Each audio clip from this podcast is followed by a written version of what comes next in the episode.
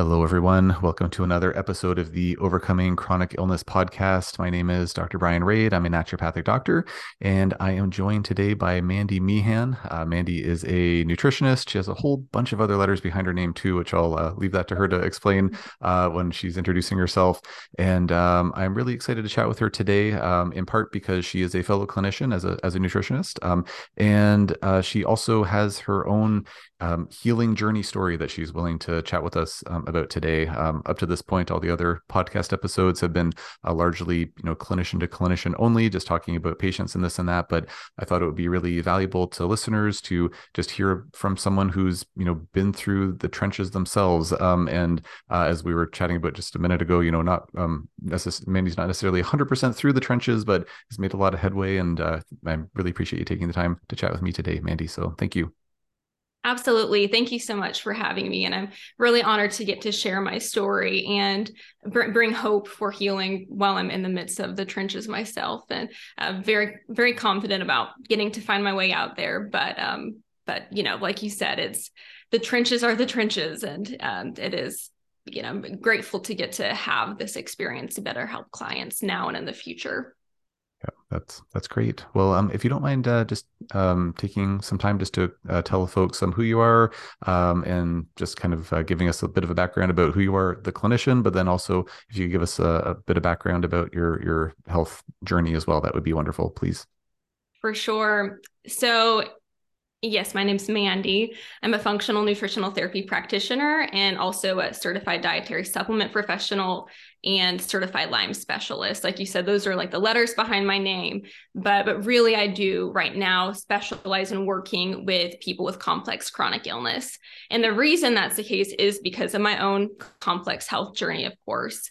Um, really to give kind of the big picture of what I'm dealing with. I've got the, the chronic fatigue syndrome. That was the official diagnosis from the Mayo Clinic. And now I know that there, you know, I know the root causes that's going into that. It's, um, you know, multiple systemic infections, Lyme disease, and numerous co-infections. And I'm sure we can probably get into a little bit of that and all of the, the different bugs that could be at play, mold toxicity, heavy metals, environmental chemicals, and pesticides and herbicides. Uh, really, all of those things I know now go, in, go into contributing to the cell danger response, the things that's keeping me from uh, being able to exert and exercise and live my life with full energy. So um, it's been a very long process of finding those answers. It really took uh, a year before I even started really looking for answers, because in the beginning, I just thought I had mono and that it would just eventually go away. That's what I was told. It just can take time sometime, uh, but it, it took a lot more time than what we were expecting for sure. Uh, so it's been, yeah, it's been a long process, but I'm very grateful now um, that that really there's been so much purpose that's come out of the the pain and the confusion and, you know, being forced to leave my job as a young, uh, like a twenty year old newly married. I got sick two weeks before my wedding. That's when my health crashed. Uh, and uh, it real, I mean, I, I just never would have thought that this would be uh, my career path now and my, my passion, but um, I'm so Uh, just so, I mean, passionate and excited about uh, helping people skip all of the steps I had to take of uh, uh, tr- trying so many things and it, it definitely not working and and not actually knowing how do I find the root cause. And then once I find the root cause, how do I actually find strategies to help me get out of that? So, um, so much I can go into, but I'll let you decide where to go from there. that, that that that sounds like a plan. Yeah, thanks for the overview. Um, and uh, and and of course, only share what you're comfortable sharing, uh, Mandy. But um, as as you said, you on social media, you've been very, uh, as you said prior to this recording, you know, you've been very uh, open about like a lot of the things that you went through, especially in the earlier years of um, yes. you know, your diagnosis and symptoms and whatnot. But uh, yeah, any any any topic you don't want to talk about, obviously, totally fine. Um, just to give um, our listeners slash viewers some context, um, like in terms of the kind of main symptoms that you were dealing with out of the gate, like obviously fatigue. If you had the chronic fatigue yeah. slash myalgic uh, encephalomyelitis label, um, right. what were some other uh, sort of um, uh, of notable mention symptoms? If just to give uh, listeners some context. Context, if you don't mind sharing. For sure. Yeah. So to set the stage a little bit of what happened when my health crashed. And at the time I wasn't putting all these puzzle pieces together, but now I can kind of show the context. So it was a very stressful time in my life. Obviously, I'm about to get married. I moved um, from one town to another. So I moved jobs, moved homes. I'm planning a wedding. I started hormonal birth control, thinking that was my best option since I was about to get married. You know, I was thinking about those things. And it was actually days after starting uh, hormonal birth control that I felt very, very uh, tired and just not myself. And I thought, is this a side effect from the pill? I hear about side effects. The O B G Y N said that there's like very minimal side effects from this pill. Uh, and, and I thought it was just that, and it would hopefully fade away. Uh, that fatigue started getting um, much worse. Uh, and then it became much more flu-like. I had pretty severe uh, swollen glands and just, I mean, I remember being at work and thinking about just walking across the room and just being paralyzed and thinking, I, I can't, I can't do this. Um, so thankfully I actually went and got diagnosed with mono. Uh, and like I said, that's just all that we thought was there at, at the time. Um, now I, I really strongly believe that the building I was working in was moldy. Um, I mean, it leaked constantly when I was there. They were like buckets everywhere to catch oh, no. the leaks. So oh, no. yeah. yeah, it was not good. Yeah, not a not a great, uh, not a great building for sure. Uh, so I, I really believe that. I mean, the stress, uh, the emotional stress, the stress of moving, um, hormonal birth control, as we know, it can really uh, slow down methylation. So, you know, you're not detoxifying as well. It, de- it depletes a lot of vitamins. It can, you know, kind of create stress on the, on the gut and cause intestinal permeability. It can be very, very stressful on the body. Uh, and then, then the mold exposure, I believe that just all of that at once caused the Epstein-Barr virus to reactivate, reactivate. Um, but I really wonder if there were a lot of other infections at that time that kind of all uh, flared up at the same time, because because I know now there's a, a lot of infections at play. Uh, so so you asked the primary symptoms, uh, the fatigue, like you said, that that really is the the number one thing. Uh, brain fog definitely has been a, a prominent thing. Um, often on there's there's a lot of moments where I'm pretty cognitively strong. And then uh, in the early days, especially, I remember like not being able to get through, you know, a page of a book because it was so uh, debilitating. Um, suddenly my digestion went from like uh, chronically constipated, a little bit bloated, which is not great, but like really manageable to me, to I can't tolerate anything but just a few foods. Um, I would have horrible reactions to uh, anything containing fat. Uh, I started having anxiety for the first time in my life, uh, depression for the first time in my life. Then chronic pain started uh, just really over time, just more and more things kind of got added to the list. Um, or over more time, very severe um, lymphatic congestion, um, like in my armpits and under my knees, like there'd be ping pongs in my lymph nodes. Um, at, at points, I had very severe neurological uh symptoms. At one point, uh, we ended up finding out we were in mold again, uh, and I had to use a cane because my balance was so um, kind of like I was on it, like a dock or a moving ship where the floor was just moving. And I would, you know, be walking normally and feeling like I'm just going to fall over at any point in time. It's really amazing how toxic mold can be. Of course, that completely yeah. went away as soon as I got out of that moldy environment. That's great. Uh, but yeah, so there's been a lot of symptoms, but I mean, primary has certainly been the fatigue, pain, digestive, um, or hormonally, there's been a lot. I mean, there, you know, every system really was very stressed. Um, I was uh, postmenopausal hormonal levels at one point. Um, and one of my favorite parts of my story and to give hope to people is that I have a son, my two-year-old. Um, I was able to have a, like a beautiful pregnancy and home birth while very debilitated and fatigued and not able to uh, exercise, hardly, you know, go on very long walks. So uh, the body's pretty amazing that it can get through a lot of those things, even, even in, in even in cell danger response, even in that, um, that chronic illness.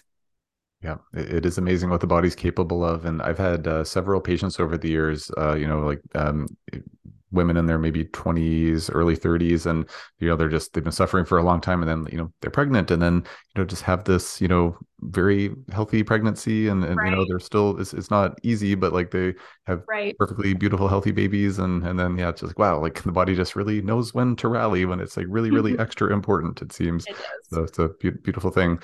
Um, Uh, a bunch of questions already based on what you just said, but um, one thing I just want to maybe touch on first. Uh, you mentioned the cell danger response a couple of times. I think it's a right. really, really important topic for clinicians to know about. Um, I'm sure that uh, many of my listeners are aware of the cell danger response, but right. would you mind just kind of giving like a, a brief, like, you know, layperson summary of, you know, what is uh, what is the cell danger response?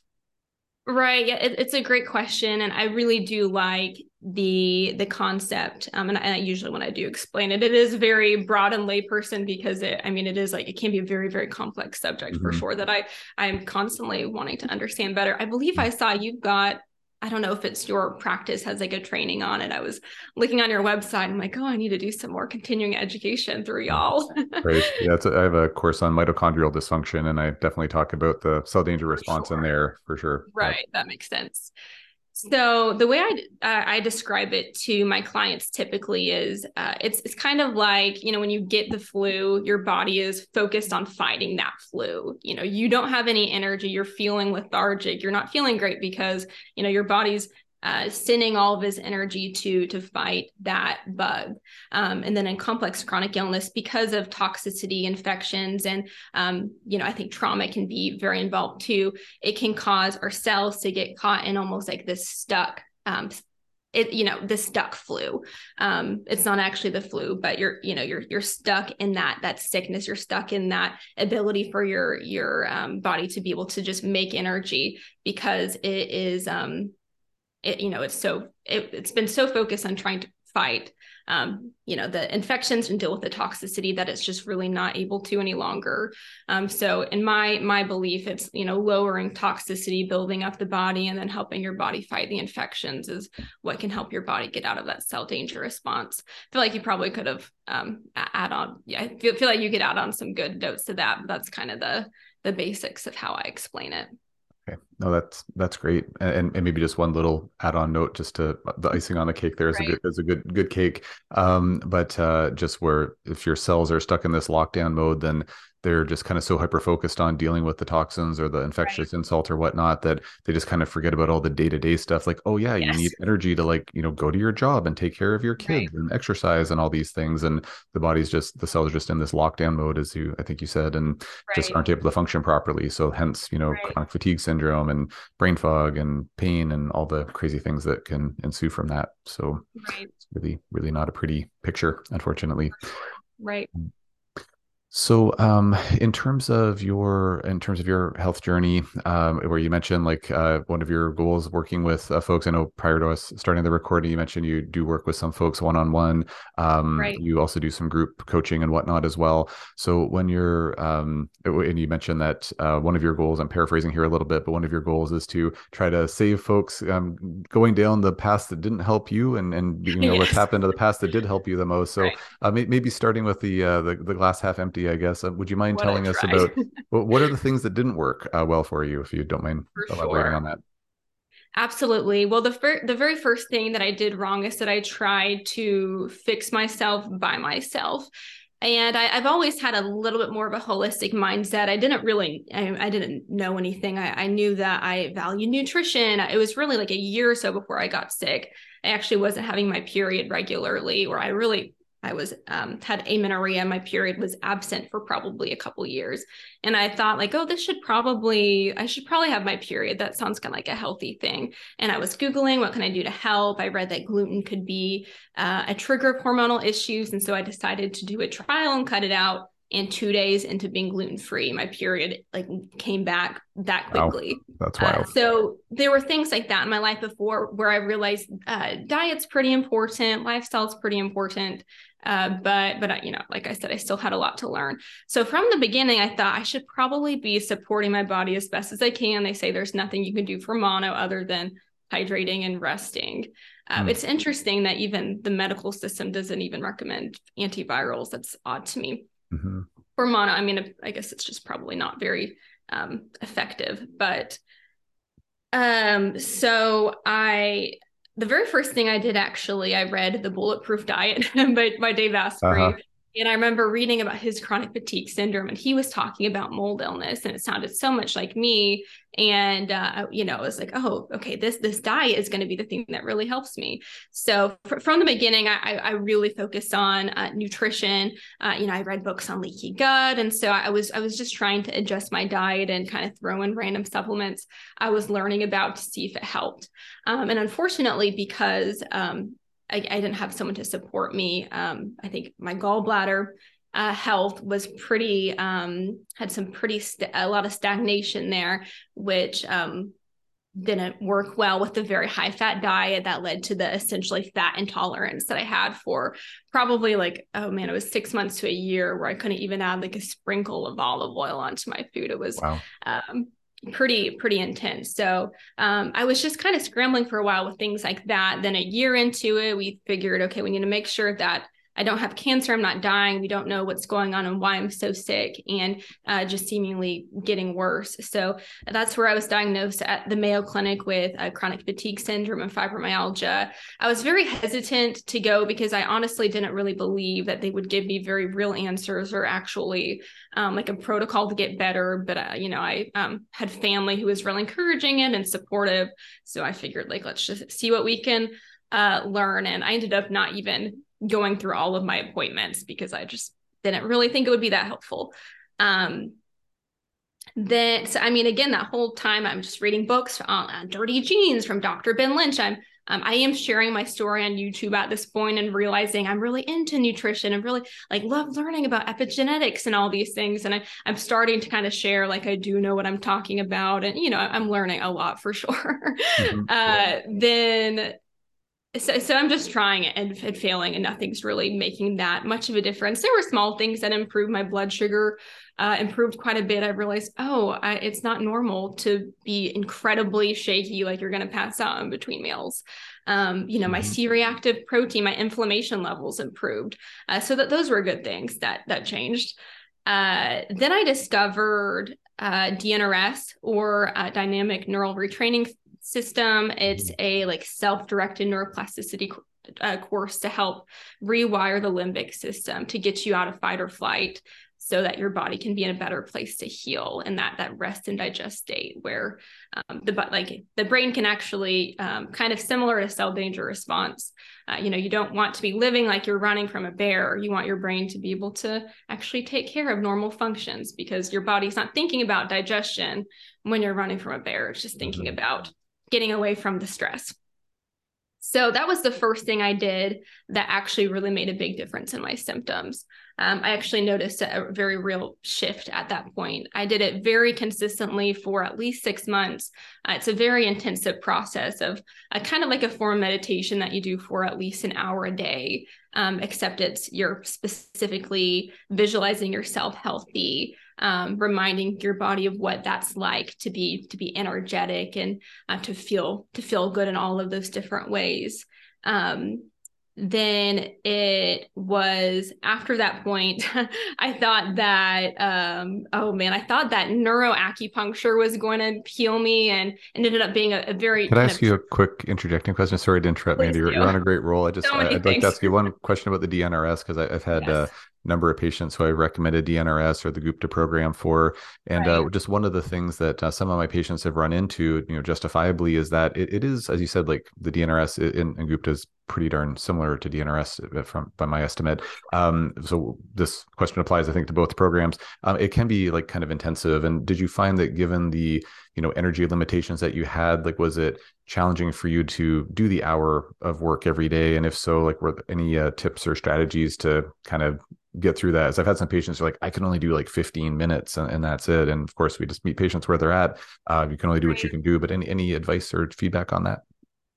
Right. That's a great question. I did recommend D N R S very strongly for a while. And uh, at this point now, I, I believe that I was, uh, I, I, I don't love that for me, at least, my approach and how, how I interpreted the training, that it was just so cognitively focused, and it was missing the, like, this somatic, like the brain, um, body connect, like where I was, I was really connected to my body and kind of uh, working on that, like regulation and trauma release from a, a body point of view. So that's one thing that I would say that I, I often direct people to, maybe a D N R S type approach plus some um, somatic experiencing as a practice that kind of helps mm-hmm. connect your brain and your body. It that's, yeah, it's interesting. If someone is really, I mean, really struggling to get through it, I mean, for the most part, I would say, I would think most people can get through it, breaking up the practice and, into segments, whether that's ten minutes, six times a day, or fifteen mm-hmm. minutes, four times a day. Right. I usually, I would, I would definitely break it up. I think I'd probably do twenty minutes, three times a day. And I, I mean, if it's my client and they're really struggling to get through it, I may t- have them take a more gentle approach, to be honest, mm-hmm. um, more of the, the somatic experiencing based therapy. But Um, if cognitively they are able, able to get through it without feeling way worse, it can't, it really does just take discipline and, um, committing to do it. Even, I mean, I remember do like going into closets on Christmas Day, um, at weddings, going, you know, as I'm getting ready to be a bridesmaid, hiding mm-hmm. in rooms, like I got to go do my D N R S. So mm-hmm. you just kind of have to make it work. That's, that's commitment right there. That's, yeah. that's amazing. Um, with the, just a, another side question, um, with the somatic experiencing, um, I'm, I've only ever heard of that being done, like, you know, with kind of one-on-one with a clinician. Are there right. like online, like, or like self-directed somatic experiencing programs that you're aware of? For sure. Oh, um, a good cool. friend of mine, actually, I, the week I found D N R S, I found her YouTube and we became friends. And now she has this amazing business and platform. Uh, her name's Sarah Jackson. Uh, she has a program where she has classes that are online that you can pay per class that are really, really excellent at mm-hmm. helping you learn some of those techniques. And then she has a program called Restore also, where you have access to a library of different kind of exercises you can do. Okay. I also really love Irene Lyon. Uh, it's her last name is L Y O N. Mm-hmm. She has a twenty-one day nervous system reset, I believe it's called. Uh, that's really kind of an introduction to her work. I did do that mm-hmm. course. And um, that was that course. I, I tell people now, I wish I would have done that before D N R S, because it really teaches, um, in my opinion, like the foundations of nervous system regulation, um, including the somatic aspect. Uh, and then she has a, a bigger course too that I know that people really appreciate, but those are my two favorite resources. Yeah, no, that's great. Thank you. As um, are they like on, just look those up on uh, just their websites, or are they on Instagram or YouTube, or just? Yes, both. I think um, websites and, and Instagram would probably be easy places okay. to find them. Okay, great. I'll, uh, for listeners, I'll, I'll post the links to their websites anyways in the show notes. Um, so Uh, stay tuned for those. Um, but yeah, th- thank you for sharing that. That's, that's great. Um, yes, I, I find with the, I actually, I made up my own, like, sort of a truncated version of um, amygdala retraining for patients. Like, I made like an hour and a half long video, because just so many patients are like, oh, this is really overwhelming. It's a lot. And like, that's been a nice stepping stone, but yeah, maybe the somatic experiencing to sort of, yeah, test the waters first a little bit. That's, sure. that's a great tip. I'll look into both of those. Um, I know I had interrupted you, you were uh, onto neuroacupuncture, um, was the next yes. step on the journey. So if you don't mind picking up where you left off there, please. For sure. Yes. Between like my keto bulletproof phase being, you know, the ketones are so great for the brain, and then limbic system, like I need to heal my brain. It, you know, and, and I, I do think it, I mean, myalgic encephalomyelitis. I mean that, like, you can break down the word go, to inflammation of the brain. That's one of the words for mm-hmm. chronic fatigue syndrome. And, and so I, that, that was kind of my, my strategy is I just have to, if I heal my brain, I heal everything else, which isn't entirely wrong. Um, so I thought this, this neuroacupuncturist was going to fix all my problems. And it, it was interesting. I often tell this part of the story because this, it, my story like kind of blew up a little bit on the, on Instagram at this point. This is really where my, my following started to grow, and it, Uh, a lot of people would be really excited about that. And I was very excited and thankful, but it created a lot of anxiety and pressure that this has, has to work. And that if it didn't work, I would feel like I was failing or I was letting people down. And I mean, I had never had so many texts and D Ms in my life, just because like kind of the story of like, pray for Mandy going to New Mexico to see this amazing. And he really is an amazing scalp acupuncturist. I saw people getting up from their, their wheelchairs for the first time in wow. years and things wow. like that. But uh, it, I mean, I, I left, I had moments of feeling better and then left feeling really worse than ever by the end of the week. And uh, so it became kind of this traumatic experience where I just, I had to get off social media and YouTube and everything entirely um, for, for a month. I'm like, I'm just going to take a, you know, a fast or a, a detox from this and uh, really kind of fo- like focus in. I, I'm a Jesus follower. Like I want, you know, ask God, um, like what's, what's next for me? Like what's going to help me get better? What am I supposed to do? So, um, it was very quickly during that time off social media. That's when I realized I, I want to be a, um, a, a, a practitioner, a nutritionist or health coach or whatever, that I couldn't not help people who have been through what I've been through. Knowing what I know now, th- there's no way I, I couldn't share. Mm-hmm. Uh, so that that's when I found that that program, um, the original program that I did. Um, and it, it's kind of cool to see how, so all of that um, led to led to my career now. And also I decided I need to actually really get help now, uh, like really uh, I could find a good practitioner. And that's when I finally, I think three years into my illness, found like a functional medicine practitioner. Mm-hmm. That's, so, that's quite the wait. It was. It's yeah. so crazy because I like I loved following Doctor Mark Hyman and Chris Kresser and Doctor Ben Lynch. And I loved learning from these people. And I don't know why. I just I, I just didn't really, I, I mean, I think I was very paralyzed, especially because I was constantly getting um, unsolicited advice of check for Lyme, look into mold. And, and I'm like, I just had mono and I'm still sick. I don't, I don't know what mold or Lyme has to do with anything. Mm-hmm. It was just overwhelming. So I just kind of, um, held off, but. Mm-hmm. Fair enough. Yeah. And, and that's, I, I, as a clinician, I appreciate that insight because like, I, I mean, right. I, I had my own health challenges in the past, but not right. compared to what you were experiencing. I'm, I'm thankful to say for my own sake.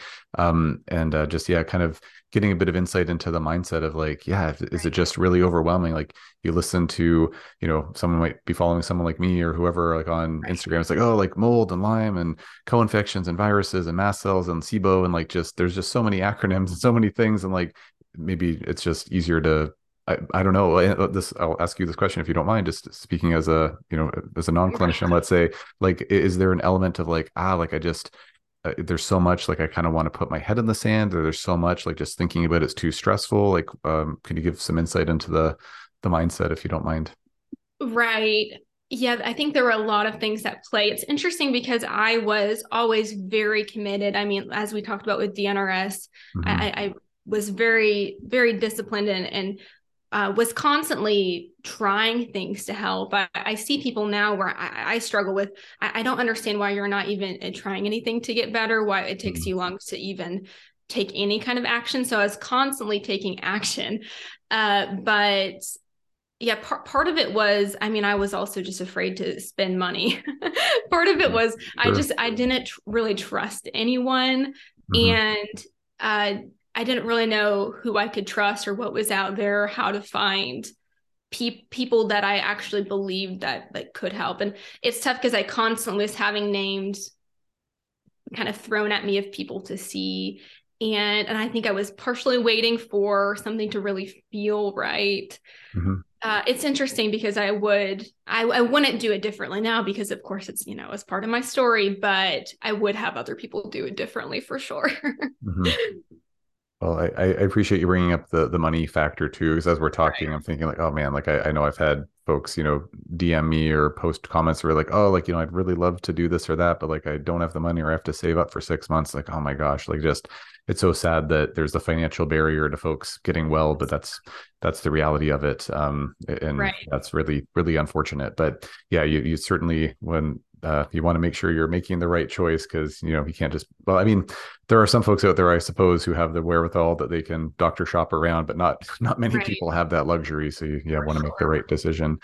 Um, so, uh, Mandy, maybe we can switch gears just a little bit, because uh, right. I know we've talked about some of the things, well, I kind of talked about a bit of a hodgepodge of things that have helped you, um, but then also some things that didn't. Um, do you mind, um, because I, I would like to pick your brain kind of more clinician right. to clinician a little bit too.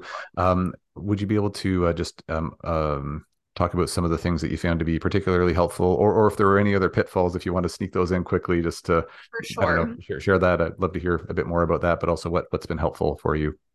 Right. Yeah. I will kind of merge the two together, because once I finally started working with the functional medicine practitioner, I finally tested to see that I, um, you know, for mold toxicity and metals and glyphosate, and saw that I did have a very high toxic burden. Uh, we tested for Lyme early on, and it, and it was a negative test. And we, we didn't really know what to do with that. We kind of just left that on the wayside. It wasn't actually until last year that I finally officially on paper found Lyme, Bartonella, Babesia, Toxoplasma, um, anaplasma, mycoplasma. Wow. That's, it was really last year. And I kind of assumed for a while, yeah, mold or Lyme is probably a part of the picture, but last year was when everything really, really came together.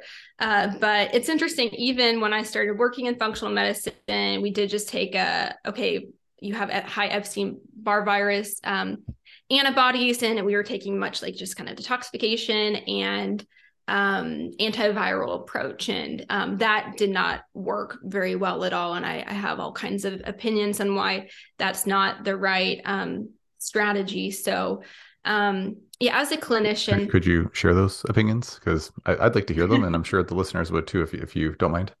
For sure. And I, I think I can, kind of can share my, my perspective on how I do approach things to kind of address the, the viral aspect briefly. Um, as many people know, Epstein-Barr virus or H H V six virus or any other herpes virus, or um, they're considered opportunistic infections. They they like to flare up at the opportune moment when there's, you know, something else, um, something else there. And my question always is, what is it, what is it that's causing Epstein-Barr virus to be flared? Uh, what's causing the immune system to not be strong enough to be able to keep these things at bay? And uh, so when we're just, uh, especially in the very uh, intense chronic fatigue person, uh, patient, client, whatever you want to call it, Um, when there is such exercise intolerance, um, I, I do believe that there's usually um, a, a larger list of infections that need to be addressed. Um, so, and so, so just targeting um, one virus or one group of viruses is really missing the big picture and really missing mm-hmm. the true root cause. Mm-hmm.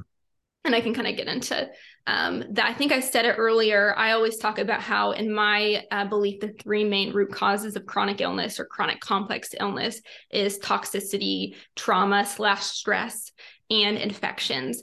I know some people would say, oh, what about deficiencies?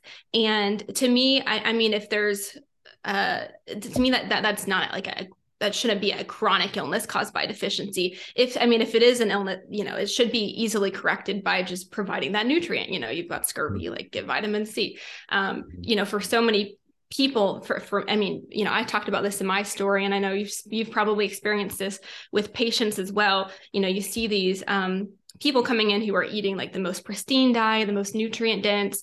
And I mean, they're as sick as ever. So really it's not the, the lack of nutrients um, that is the cause. Obviously we want to be working on actually absorbing those nutrients and utilizing them well.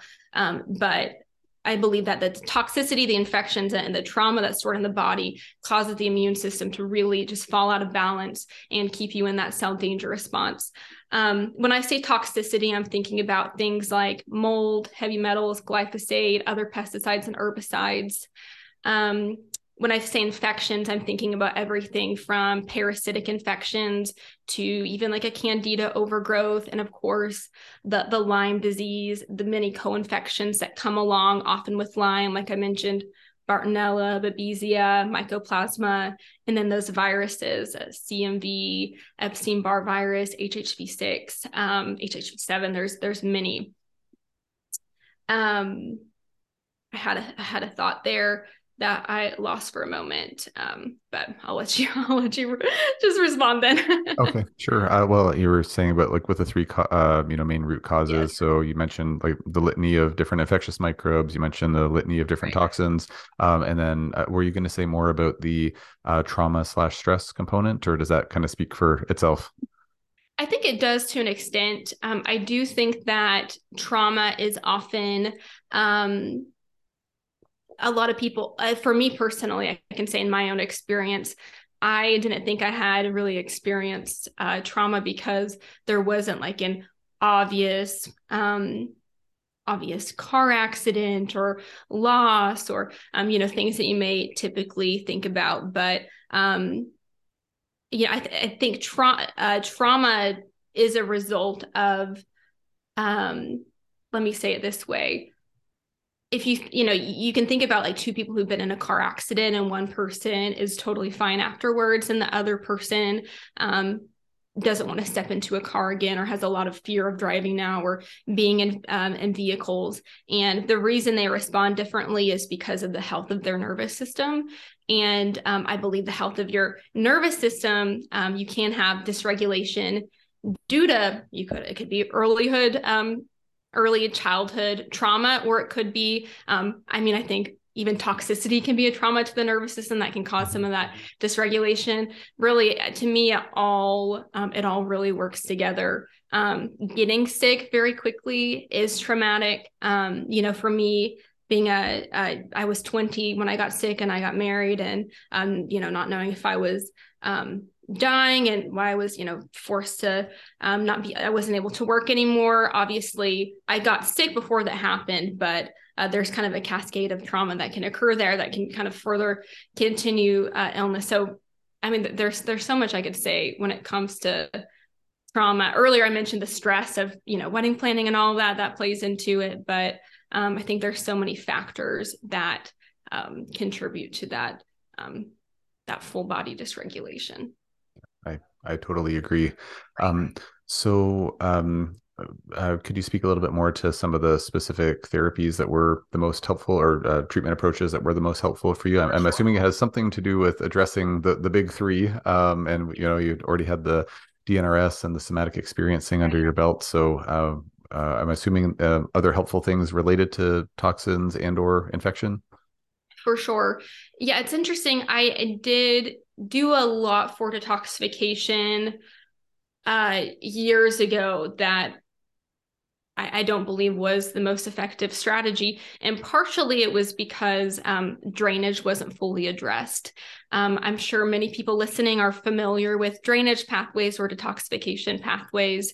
Um, if you're not, I mean, it's just like the organs of elimination, being able to actually um, actually eliminate toxicity from your body. You need the drain open. So when you're detoxifying it, it can actually get out. It's a pretty simple concept, but um, when we're talking about organs of drainage or elimination, it's, you know, your bowels have to be moving. Thankfully, I, I knew that, um, especially when I started nutrition school. I'm like, why are, I mean, my practice clients, I'm like, oh, all these people are coming to me from their functional medicine doctors and they're on these crazy detox plans and, and they're not even going to the bathroom every single day. And I was, you know, I was at least aware, um, of that, but, um, anyway, for me, um, or I, I mean, I guess I can say for me, for everyone, you know, you have to make sure your liver is, um, is open and all, um, stages of liver detoxification are functioning properly. Your, your gallbladder and bile health is moving. Um, the bile is nice and thin and moving. Uh, lymphatics is a very big one. And, and that that's to be completely transparent,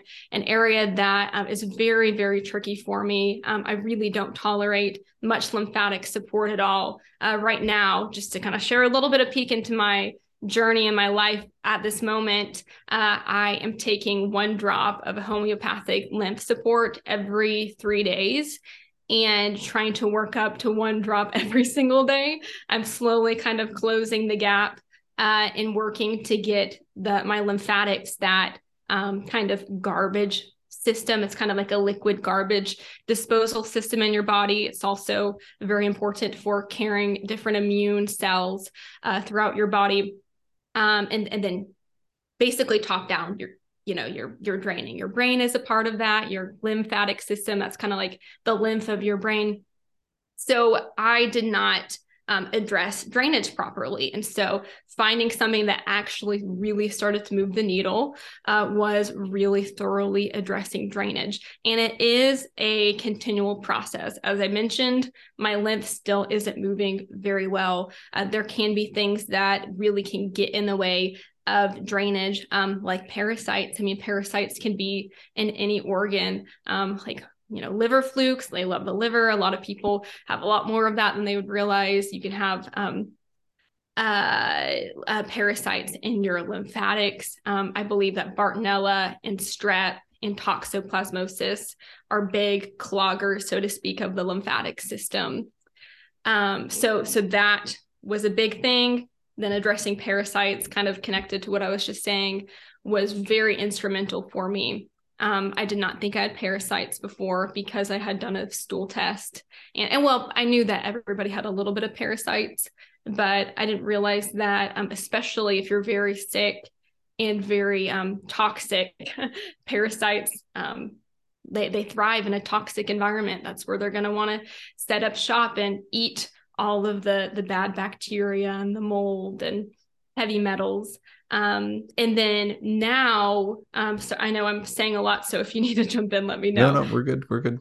The thing that's been, um, really game changing, uh, for me, and it's, it's been a very long process because, as I've said, I've got, um, a lot of infections I'm working through, but, um, I've been using homeopathy, um, in what I would call like using homeopathy, um, like immunotherapy, where we're using very, very um, low dose or very diluted um, nosodes. So nosodes are um, basically, for example, taking like, I've got the Borrelia, Lyme. We're taking the Lyme bacteria in, um, in a very, very dilute amount and um, at different potencies every couple days, then every week. And it's a, a whole process to train your immune system to be able to, um, to fight that bacteria or that infection well. Um, so I've got a whole protocol, um, for every single and inf- all, um, eight infections that I believe are the primary, um, infections that I've been working through since last, like August or September. I've been slowly adding in support for two infections at a time. And, it, um, it's been very amazing how, Uh, powerful it's been. It, you'll see um, really interesting symptoms come up and then go away. And then, um, I mean, every single time I take um, one of the, the vials of the, the low dose immunotherapy, basically um, the homeopathic formula, um, I, I have very specific symptoms come up. I tell anybody who questions the efficacy of homeopathy, come see me take one drop of, I've got like five or six different formulas of lymphatic homeopathics that I cannot tolerate. Give me a whole dropper and my face will blow up like a balloon. Wow. uh, because it, it can't, it, you know, I say the solution to pollution is dilution. It's like too much pollution. We got to dilute and uh, hold on to water. That's what the body does. Yep.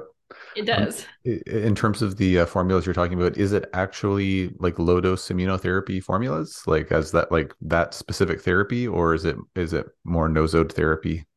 It's nosode therapy. Okay. I use DesBio products. Um, oh, okay. Yeah, I'm not completely familiar with the the, the true like uh, the true L D I. Um, again, I was looking at your website and I'm like, oh, this seems mm-hmm. very similar to what I do, but mm-hmm. I don't know everything that makes it Um, different, but um, it seems like the concept is very similar. It is a similar concept um, to like like an allergy shot, you know, giving yourself a little bit of that, like, hey, re- you know, that reminder to, hey, this is how you you fight that antigen. Right. With, with the nosode therapy, um, is it that you start with a low, like, um, say, like a um, a not very dilute formula, like a six C, twelve C or, or twelve X, six X, thirty X, and then it gets stronger as you get more and more dilute, or do you start dilute and get, um, closer and closer to a less dilute, uh, formula? Yeah. So you actually start, um, which is interesting. I, I hear practitioners say this backwards a lot. And this is, I, I'm taking a homeopathy course right now. I'm like, if this, this is why it's so important to, you know, actually, um, to understand mechanisms and what you're talking about. So you actually start with a more potent formula or more dilute with, um, depending on the kit, it's often like a one thousand X mm-hmm. um, vial. And then you move to the lower potencies, and then you move back up to the higher potencies again. Oh, okay. Um, mm-hmm. And then you, you stay at the high potency. Um, it's like a, like a one M. Um, I mean, you probably, you know what I'm talking about, other people. Okay. Um, it's a, it's a, it's the more intense, um, potency. You take that once a week, then you move to a ten M, the even like the, the strongest potency. And, and in this case for these different therapies, um, and, and it, it really, it's a whole, it's a seven month process from start to finish to get through the entire protocol, which is why I've been at it for a while. And I'm really believing once I kind of can get through the end of all of it and hopefully really get my lymph moving part of it, I'm really believing that I'll see a lot of, um, a lot of success, because in theory, um, it really should help you create immunity to those different pathogens. Fantastic. Yeah. A lot of overlap with L D I. Um, it's, uh, there's definitely some philosophical or like approach differences, but, uh, right. a lot of overlap. I, prior to learning L D I, which I think I've been doing that for maybe eight years or something now, um, I did a lot of, um, isopathy, which is, yeah, right. using nosodes or, or other things too. And, uh, like I saw some really crazy changes with that too, with some patients, a lot of major flare-ups uh, for some people, and then benefits, thankfully. Right. So, so we kept using it, but uh, yeah, the, the L D I, a lot, lot of overlap there just for Absolutely. reference, but I, I think it's, um, I, I just have like patient after patient that I've seen over the years where like that approach has just blown out of the water, like the, right. you know, full blown antibiotic, you know, regimens, or, you know, hardcore herbal regimens, or we do a lot of I V therapies here, like, you know, hitting people with high right. doses of antimicrobials, and it's like, ah, oh, they've hit a plateau, and then we bring in some immunotherapy, and like, boom, like that right. just really blows the case open in a good way. Sometimes uh-huh. in a flare-up way initially, we have to be yes. careful, but, um, but anyways, yeah, no, that's, that's great. I'm glad that that's part of your uh, protocol, and I hope it's really, right. really impactful. It sounds like you're on the right track, which is awesome.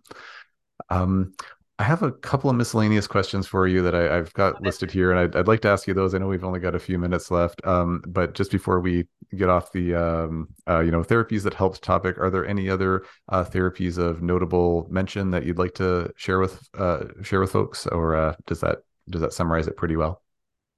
There's so many things that I I've found along the way that I really love.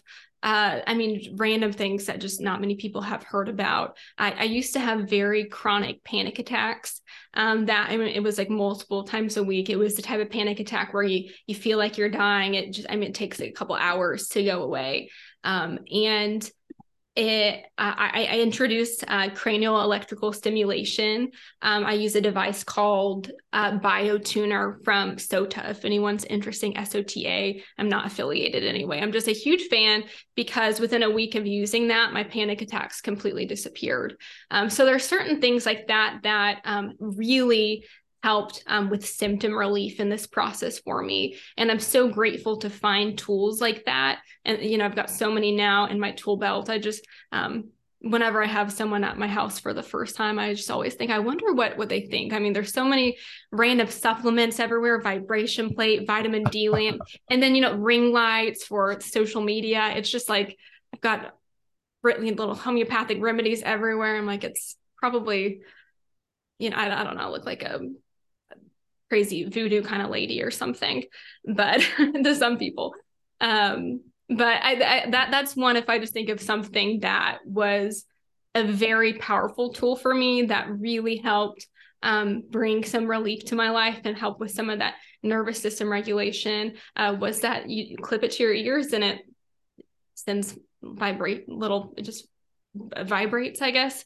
uh, sends uh, microcurrents of electricity, um, and I don't really even know how it gets like to your vagus nerve or how that works. Um, but yeah, that, that's the first thing I thought of, of just a really cool tool that I've really appreciated. Is it a vagus nerve stimulator? Like, because I know there's a bunch of those on the market, but is that kind of its claim to fame? Right. It's largely working to stimulate the vagus nerve?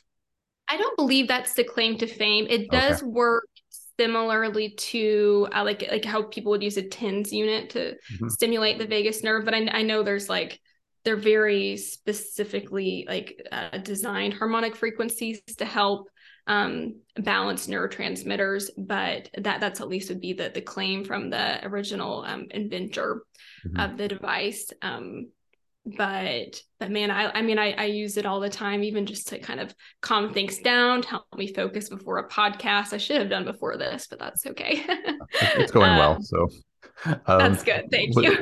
I'll, I'll put the, uh, I'll put the name of the device in the show notes, but, um, so I, you said S O T A, like, is, is that the name of it? SOTA, or yes. Is that a longer name? Okay. SOTA, yeah. It stands for state of the art. Oh, state of the art. Okay. I yeah. shouldn't have any problem finding that. Okay, great. Mm-hmm.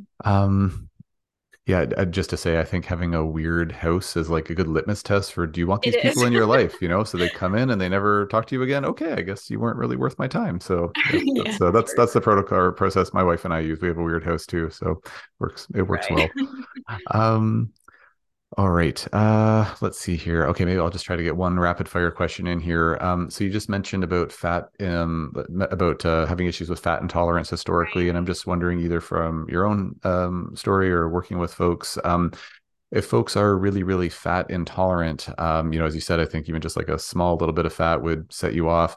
Um, what are some of the things you're thinking about as causing that? And um, are there any um, just clinical pearls in terms of what can help to get that on track? I, I know you are affiliated with Cellcore. Um, I know they're, one of their claim to fames is uh, the Tudka or Tudka, whatever. So I'm, I'm wondering if that might be part of your answer, but I'd love to hear what you have to say.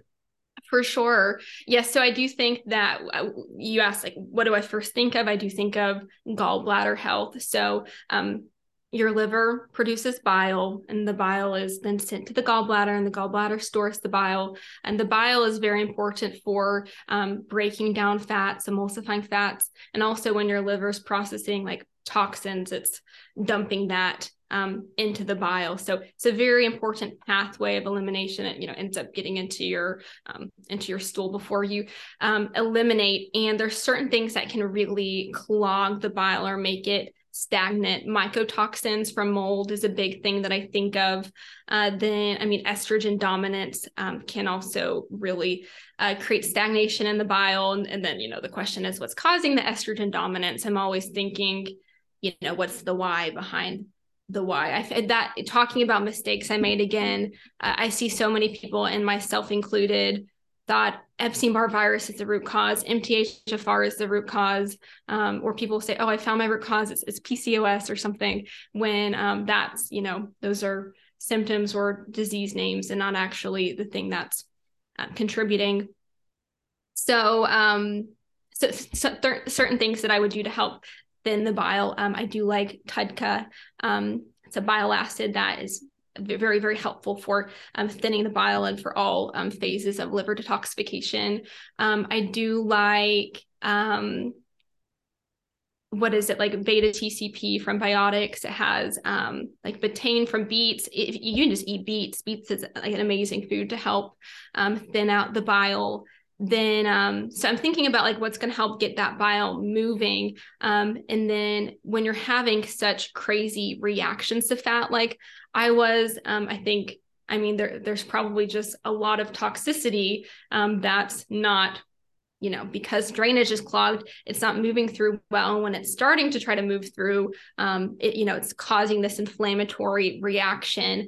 Um, so I would probably start thinking about bringing it in binders to help um, kind of clean up or mop up some of that debris or that toxicity. Um, but you, of course, want to make sure that the bottom of that drainage funnel is open, that you're moving your bowels um, very, very frequently. Uh, so if I were to do things over again, I, I would have made sure bowels were moving quite a bit more than it was when I was so fat intolerant. Then I, then I would probably start bringing in a little bit of that um, I don't know, the betaine from the beets, maybe some artichoke leaf extract, maybe some Tudka, and just kind of slowly start getting that moving more. And as things are open, I'd start start binding. And um, with with other people I've worked with, um, it's amazing how much symptoms can improve just from getting that drainage, um, those drainage pathways opened better. Super important. Um, and, and something I, something I probably should have mentioned when we started uh, talking a bit about um, different interventions, um, just um, as, as per usual with any other uh, podcast episode, uh, none, nothing we're talking about should be construed as medical advice. This is for sure. Informational purposes only. If you need any healthcare advice, medical advice, please talk to your healthcare provider for that advice. Uh, but thank you. Thank you for sharing some of those pearls. Um, I wish we had a bit more time, Mandy, because I'd like to pick your brain a bit more, but uh, I know we're we're a little over our time. I know I have to go see another patient, and I'm mm-hmm. sure you've got many things to do, especially if you have a little one running around. Um, but uh, thank you so much for taking the time to speak with me today. Thanks so much for sharing uh, about your story and, and giving us some of those clinical pearls. Um, just before we part ways, do you mind uh, just sharing where folks can um, interact with you, either on social media or any um, offerings that you have for uh, for the folks out there? Absolutely. Again, thank you so much for having me. And I, I'm really glad to get to connect with you. And I'm really excited to continue to learn from your work. I really appreciate um, from what I've seen, how you practice. I do think we have a lot of similarities in how we view things. So uh, I do, I mean, I've got my website, mandy meehan dot com. There's not like a, a ton on there, but you know, you've got the basics to kind of understand a little bit of what I do and, you know, where my, the other places you can find me are, um, I do primarily post on Instagram for um, just sharing Um, education and and sharing my journey as well. Um, hopefully, here in the next few months, I can continue sharing a lot of progress in my own um, my own protocol. Um, and I do a form of group coaching too. If you're interested in working with me, usually I funnel people there first, so people can kind of start learning how to open their drainage pathways, learn how to start expelling some parasites. And um, once you need a little more support, that's where I take my clients. I take my clients out of there uh, because they're starting to learn the foundations from me, from my video collection, and then we can get in the weeds and we work together. Mm-hmm. And, and if they're interested in the group coaching, the best way to um, get in touch with you about that is through your website, or is there another place they would go? Okay. Through my website, you can also contact me through there. Okay, perfect. Great. Well, uh, thank you so much again. I really appreciate your time. And uh, thanks so much, everyone, for listening to another episode of the Overcoming Chronic Illness podcast. I hope it was educational and entertaining, and um, please stay tuned for the next one.